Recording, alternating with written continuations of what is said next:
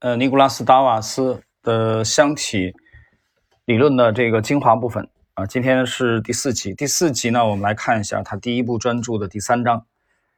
呃，第二章在上一集当中我们讲到了他，哎，发现新大陆一样的迷上了这个基本分析啊。基本分析呢，除了看一些财务数据之外，呃，他很重视这个券商啊，这这些。机构啊，一些权威机构的评级对公司，他现在特别迷信这个东西。我们来看这一章，这一章的题目是他遭遇的第一次的危机。呃，这一章的内容啊，大家注意啊，这一章内容我们可能要有相当的篇幅啊，来借鉴作者呃原来的这个描述啊，很精彩写的。通过研究，我了解到，股票实际上就像羊群一样，会按照他们所属的行业形成板块，市场上。属于同一行业的股票，股价往往齐涨共跌。在我看来，合理的思路只能是经过基本分析，解决下面两个问题：找到最强势的行业，以及在这一行业中最强势的公司。然后我只要买入并持有这家公司的股票就可以了，因为这只理想的股票一定会涨。于是我开始按照行业属性来研究。当我看通用汽车公司的报价的时候，会自动的看一眼其他的汽车类，比如克莱斯勒。斯图特贝克和美国汽车公司。如果我看美国凯撒铝业公司的股价，就会自动飘眼其他的这个铝业公司啊，如雷诺金属公司。现在我看股票不再按照行情表中的顺序，而是根据他们所属的行业板块对比着看。不管什么时候，只要我看到某只股票表现强于市场，就会立即看同一行业其他股票的表现。如果他们的表现也很好，我就会找出这一行业的龙头股，也就是表现最好的股票。我想，如果买这一行业的龙头不赚钱，那么买这一行业其他股票肯定也赚不了。这样做让我感到无比兴奋和重要。这种严肃科学的选股方法，让我觉得自己就像一名即将出师的财经专家。另外，在我看来，这不仅仅在理论上可行，而且实际上也应可行。我准备将这一套方法付诸实施，并期待着赚一大笔钱。我开始将石油、汽车、航空器、钢铁等行业公司的盈利情况整理到一起，并且比较这些公司过去和现在的盈利情况，还对不同行业公司的盈利情况进行比较。我仔细评估他们的净利率、市盈率及股本等指标，最后经过无数次筛选和浓缩。我认为钢铁行业将成为我致富的原动力。下定决心之后，我就开始详细研究钢铁，并再一次深入钻研我收到的评级报告。我决定采取安全的操作策略啊，因此我将买入标的圈定在 A 级的范围内，并且要求红利高。但是当我仔细翻阅评级报告的时候，吃惊的发现评级为 A 级的股票极少，而且基本上都是优先股。这些股票的股价相对稳定合理，很少有可观的涨幅。显然，这不是我要买的股票。鉴于此，我决定看看评级为 B 的钢铁股。这一类股票看起来不错，而且数量比较多，因此可挑选的余地大。我从其中选出五只最有名的，并且十分细致地比较了他们的财务指标。啊，他有一个表格啊，他选了五只。这五只分别是什么呢？一个是伯利恒钢铁啊，伯利恒钢铁当年的利弗莫尔曾经啊狙击过内陆钢铁公司，美国钢钢铁，还有一个琼斯啊，L A U G H I 呃这个 L I N 这个钢铁公司，还有一个是共和钢铁，五只钢铁股。当我看到自己做的这张对比表的时候，兴奋之情油然而生啊！它这个表格上什么内容呢？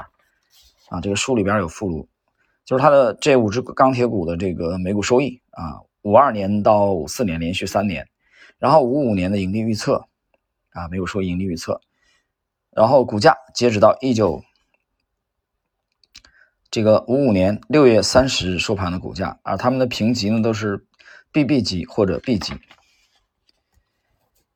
因为这张表就像地图上的标线一样，清楚的表明我要找的好公司就是这个琼斯，嗯，L A U G H L I N，这样这个。这单词太长了啊，这可能是个名字，我没查。这样吧，我们以后就简称把这个公司简称这个琼斯吧。这家公司的所有指标看起来都很完美，当时我很不理解，为什么之前别人没有发现这一点？啊，它属于市场中的强势行业，钢铁。专业机构对它评级是 B 级，属于比较高的评级。它的股息率啊，大概百分之五点四，接近百分之六。它的市盈率是这五只股票中最低的。当时我有一种巨大的兴奋感，这只股票无疑就是我的金钥匙。我觉得财富就在我的掌控之中，就像一只熟透的苹果，值得我去采摘。这正是将要带给我财富的股票。这是用绝对可信的科学的方法筛选出来的股票，因此也是万无一失的。是又一只布里伦德。啊，甚至会比布里伦德还要伟大。那个布里伦德让他赚了八千美元嘛，啊，从此他对股市感兴趣了。那么达瓦斯认为他随时会上涨百分之二十到三十。唯一让我苦恼的是，尽管在别人发现他之前大量买进，尽快啊，因为我是通过仔细研究发现的，所以我对自己的判断绝对有把握。我决定尽一切可能筹集到更多的资金，以买进这只股票。我曾用多年当舞蹈演员参加演出积攒的钱，在拉斯维加斯。购置了一些房产，现在为了筹集股资，我把这些房产做了抵押贷款。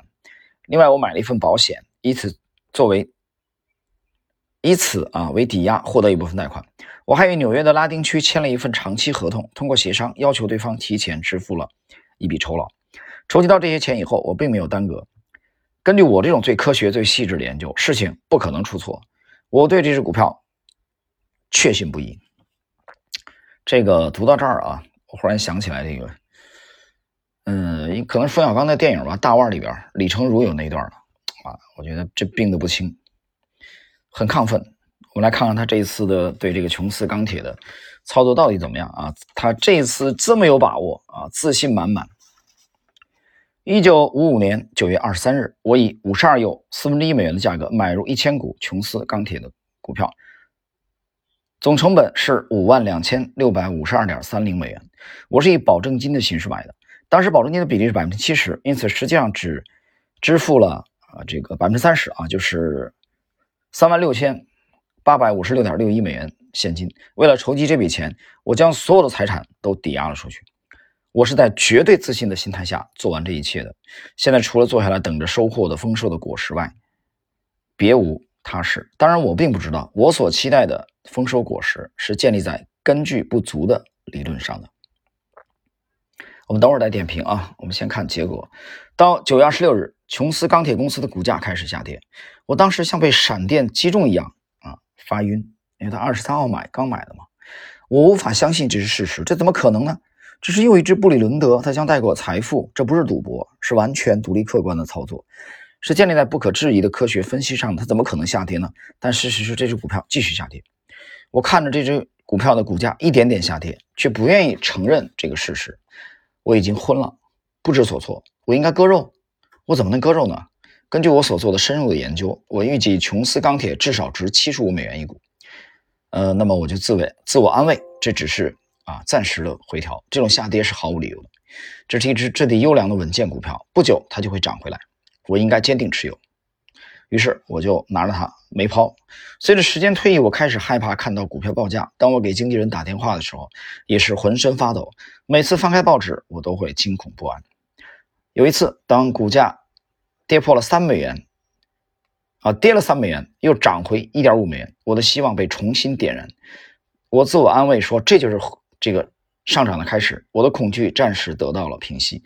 但是第二天股价又重归跌势，到十月十日，啊，它是，它前面已经讲了，九月二十三号买了啊，买了一个多月了吧，大概五周，一阵莫名的恐慌抛盘，将公司股价啊打压到四十四美元，它的它的成本刚才我们讲了五十二又四分之一美元，它还会跌多少呢？我该怎么办？这时我已经由麻木变成了恐惧，股价每下跌一美元，就意味着我又要损失一千美元，这是我难以忍受的损失。我决定全部割肉抛出，总收入四万三千五百八十三点一二美元，净损失九千零六十九点一八美元，又亏了啊！看到没有？这次这么自信满满的又亏了，我被彻底打垮，十分沮丧。我曾自认为是华尔街科学的操盘手。现在这种自鸣得意的想法被击得粉碎，我感觉就好像有一头大熊向我扑面而来。当我正准备向它射击的时候，却被它牢牢抓住。那么科学的方法在哪里呢？研究有什么用？我的统计结果到底出了什么问题呢？旁人很难想象这次事件对我造成的毁灭性打击。如果我本来就是一名狂热的赌徒，那么出现这种情况啊，倒是情有可原。但问题是我已经尽了最大的努力避免成为一名赌徒。我花了大量时间翻阅资料，做了一切可能的努力以避免出错。我进行了深入细致的研究、分析和比较，我的判断是建立在最可靠的基本信息上的。然而结果却是我惨遭失败，损失了九千多美元。当我意识到可能失去在拉斯维加斯购置的房产时，我感到万分沮丧。对破产的恐惧明显写在我的脸上，我彻底丧失了在仁慈的牛市和第一次成功买卖布里伦德公司股票中建立起来的自信心。一切都是错的，赌博也好，小道消息、消息研究、调查也罢，我尝试过所有期望能在股市获得成功的方法，现在看来都不奏效。我倍感绝望，不知道何去何从。我觉得自己无法再炒股了，但我必须。继续我的炒股之旅，因为我必须找到一种方法来弥补我的损失。读到这里的时候，说老实话，真的是感同身受啊！这个在，呃，在当年，我相信这个其实很多人都有这种经历啊，都有过这种经历，我也有过这个这种经历。呃，在早年这种这种不断的去去试错啊，这个说说试错，其实就是拿钱去赌啊，去花钱去了，这花的还很不爽。关键你你败了以后，你还不知道哪里出了问题，你不知道你败在哪儿，这是最痛苦的。所以重读他这个这集内容到这个时候啊，我完全能理解作者的心情。所以为什么说去去复盘啊，去研究这个尼古拉斯达瓦斯，其实就是啊，去研究每一个从有过从散户成长出来的人的经历啊，我想你都会这个。当中找到你个人的影子。我们继续啊，这个小节内容即将结束了，我把解读放在最后。每天我都要花好几个小时来研究股市行情，热切的寻找着解决方法。我就像一名关在监狱里的罪犯一样，密切关注所有活跃股，希望能从中找到解脱的方法。最后，我终于注意到一些不寻常的事。我看到一只以前从未听说过的这个名字。啊，这个好像是，呃，德克萨斯，呃，德克萨斯海湾制造的股票啊，正在，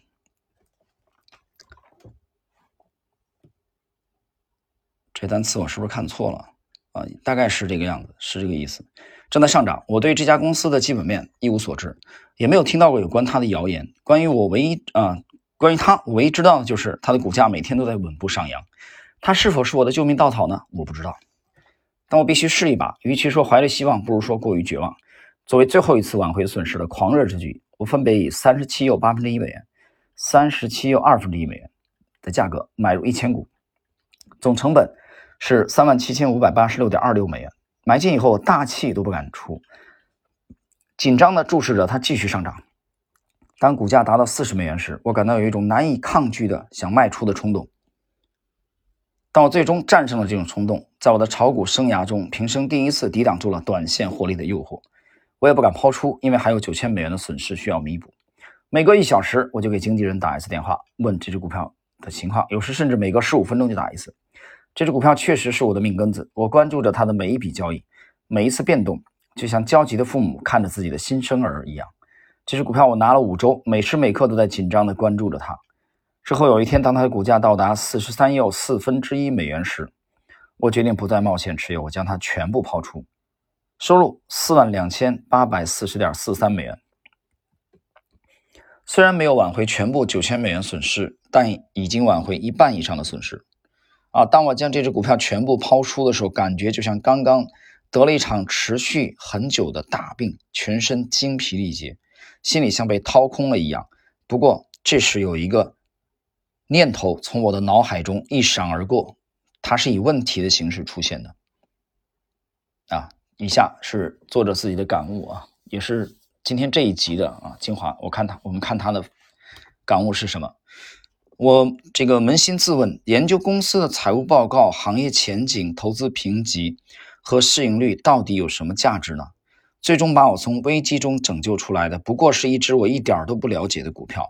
我当时选择买它的唯一原因就是它看上去要涨，这就是答案吗？或许是，尽管我买琼斯钢铁的股票并不成功，但它仍然意义重大，并非一无是处，因为它引领我总结出了我的操作理论。那么以上呢是这个第三章啊，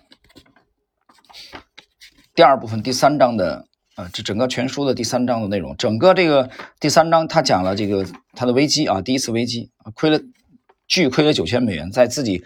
自信满满啊，觉得绝对没问题的时候，他用的是什么方法呢？基本分析，然后评级啊，买进评级高啊、分红稳定的啊这些股票，结果琼斯钢铁给了他重重的一击。